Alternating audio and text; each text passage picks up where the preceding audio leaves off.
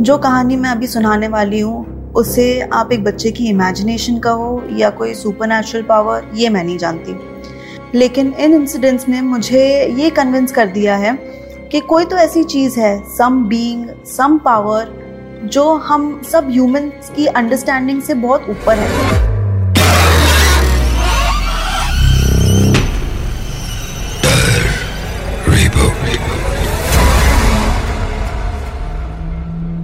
जो जो मेरे साथ हुआ शायद काफ़ी उसमें से चीज़ें मुझे याद भी नहीं हैं। मैं बहुत छोटी थी जब ये सारे इंसिडेंट्स शुरू हुए। जो थोड़ी बहुत चीज़ें मुझे याद हैं और जो मुझे चीज़ें बताई गई हैं ये उन सब का कॉम्बिनेशन होगा। uh, मैं कुछ चार पाँच साल की होंगी।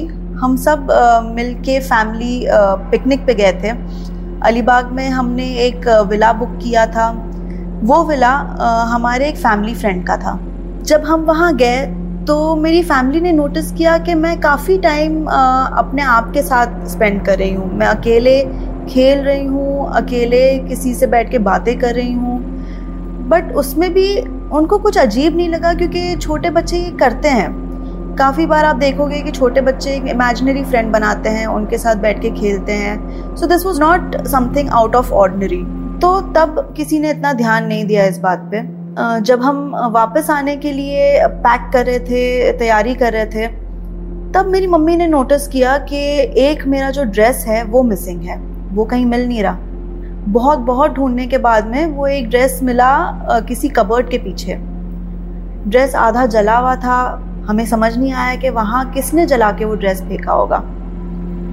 वहाँ से तो हमने ड्रेस उठा लिया। आ, लेकिन जब हम रास्ते में वापस आ रहे थे मेरी मम्मी ने वो कहीं फेंक दिया। लेकिन ये एक इंसिडेंट से मम्मी थोड़ा डर गई और तब उनको एक चीज़ याद आई। कुछ दो तीन साल पहले आ, उनके कुछ फ्रेंड्स का ग्रुप भी वही बंगलों पे रहने गया था। जब वो वहाँ थे तब रात में उन्हें कोई एक बच्चे की रोने की आवाज़ आती थी। ऐसा कोई इंसिडेंट हमारे साथ तो नहीं हुआ ना हमें कोई आवाज़ें आई ना हमें कुछ दिखा। लेकिन एक बहुत ही ईरी फीलिंग वो पूरे बंगलों में थी। जब हम वहाँ से वापस आए तो काफ़ी दिनों तक तो सब नॉर्मल था, सब जैसे चल रहा था, वैसे ही था। लेकिन मैं शायद वहाँ से अकेले नहीं आई थी। मेरे साथ कोई और भी आया था।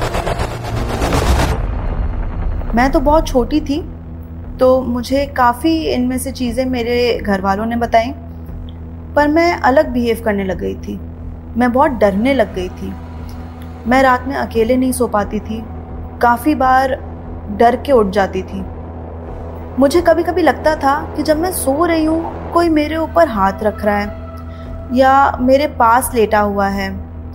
जब आप बेड पे लेटे हो और आपके पास कोई चले बेड पे तो एक डिप्रेशन सा फील होता है। मुझे वो फील होने लगा था। लेकिन कभी उसने आ, मुझे कुछ हार्म नहीं किया। वो मेरे साथ एक दोस्त बन के आया था। और ये चीज़ें सालों तक चलती रही। मुझे एक तो इंसिडेंट बहुत अच्छे से याद है, जहाँ मैं किसी बात पे रो रही थी और मैंने अपना मुँह कंबल से ढका हुआ था। मुझे याद है कि कंबल के ऊपर से मुझे कोई, मुझे सहला रहा है, ऐसे लगने लगा। तो ये तो काफ़ी सालों तक मेरे साथ हो रहा था। फिर मेरा भाई जब बड़ा होने लगा, उसको अजीब अजीब सपने आते थे। वो काफ़ी बार स्लीप वॉक भी करता था। आ, उसे सपनों में दिखता था कि कोई आदमी बड़ी सी एक काली चीज़ उसे उठा के यहाँ वहाँ पटक रही है। जब वो सुबह उठता था तो काफ़ी बार उसके बॉडी पे नील पड़ी होती थी। जब ये सारी चीज़ें होने लगी तो मैंने अपने भी जो एक्सपीरियंसेस थे वो मम्मी डैडी के साथ शेयर किए। तो मुझे ये रियलाइज़ हुआ कि शायद जो मेरे पास है जो मेरे करीब है ये जो मेरे साथ आया है उसे नहीं पसंद कि मैं किसी और के साथ क्लोज़ हूँ। मेरे फ्रेंड्स घर पे आना काफ़ी कम कर दिया था उन्होंने क्योंकि उनको कुछ अजीब लगता था घर आके। मेरे घर वालों को मम्मी डैडी को अजीब सपने आते थे। बहुत ही माहौल घर में अजीब हो गया था। कभी हमको कुछ जलने की स्मेल आती थी आ, कभी आधी रात को कुछ गिरने की आवाज़ें, कुछ बात करने की आवाज़ें अजीब अजीब चीज़ें होने लगी थी।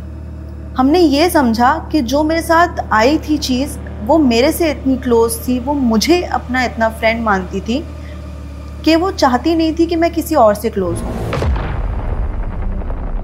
जिन जिन को हमने ये बताया, उनसे ये पता चला कि कोई एक छोटी बच्ची है जो आपकी बेटी के साथ में आई है। और वो काफ़ी सालों से उसी के साथ रह रही है। किसी से हमको ये भी पता चला कि वो जो बच्ची थी, उसे मार दिया गया था। उसकी किसी रिचुअल में वहाँ बलि दी गई थी। ये सारी चीज़ें सुनने के बाद घर वाले मेरे और परेशान हो गए कि इतने सालों से हमारे घर में, हमारी बेटी के साथ कोई एक आत्मा या कोई सुपर चीज़ रह रही है। फिर उन्हीं बाबा और पंडित से काफ़ी महीनों तक इलाज करवाया। काफ़ी रिचुअल्स हुए काफ़ी प्रोसीजर्स हुए जिसके बाद फाइनली हमको ये फील होने लगा कि शायद अब वो चली गई है। पहले जो उसके होने का एहसास मुझे होता था आ, उन प्रोसीजर्स के बाद में वो एहसास मुझे होना बंद हो गया। मैं ये नहीं जानती कि वो अब भी मेरे साथ है या नहीं है but I can only hope that she is in a better place ये थी डर रिबूट पे मेरी कहानी। अगर ऐसी ही कहानियाँ आपको पसंद हैं तो जाइए www.radiocity.in पॉडकास्ट पर और हमारे डर के पॉडकास्ट सीजन्स को ज़रूर सुनिएगा। और हाँ हमारे यूट्यूब चैनल को भी सब्सक्राइब कीजिए।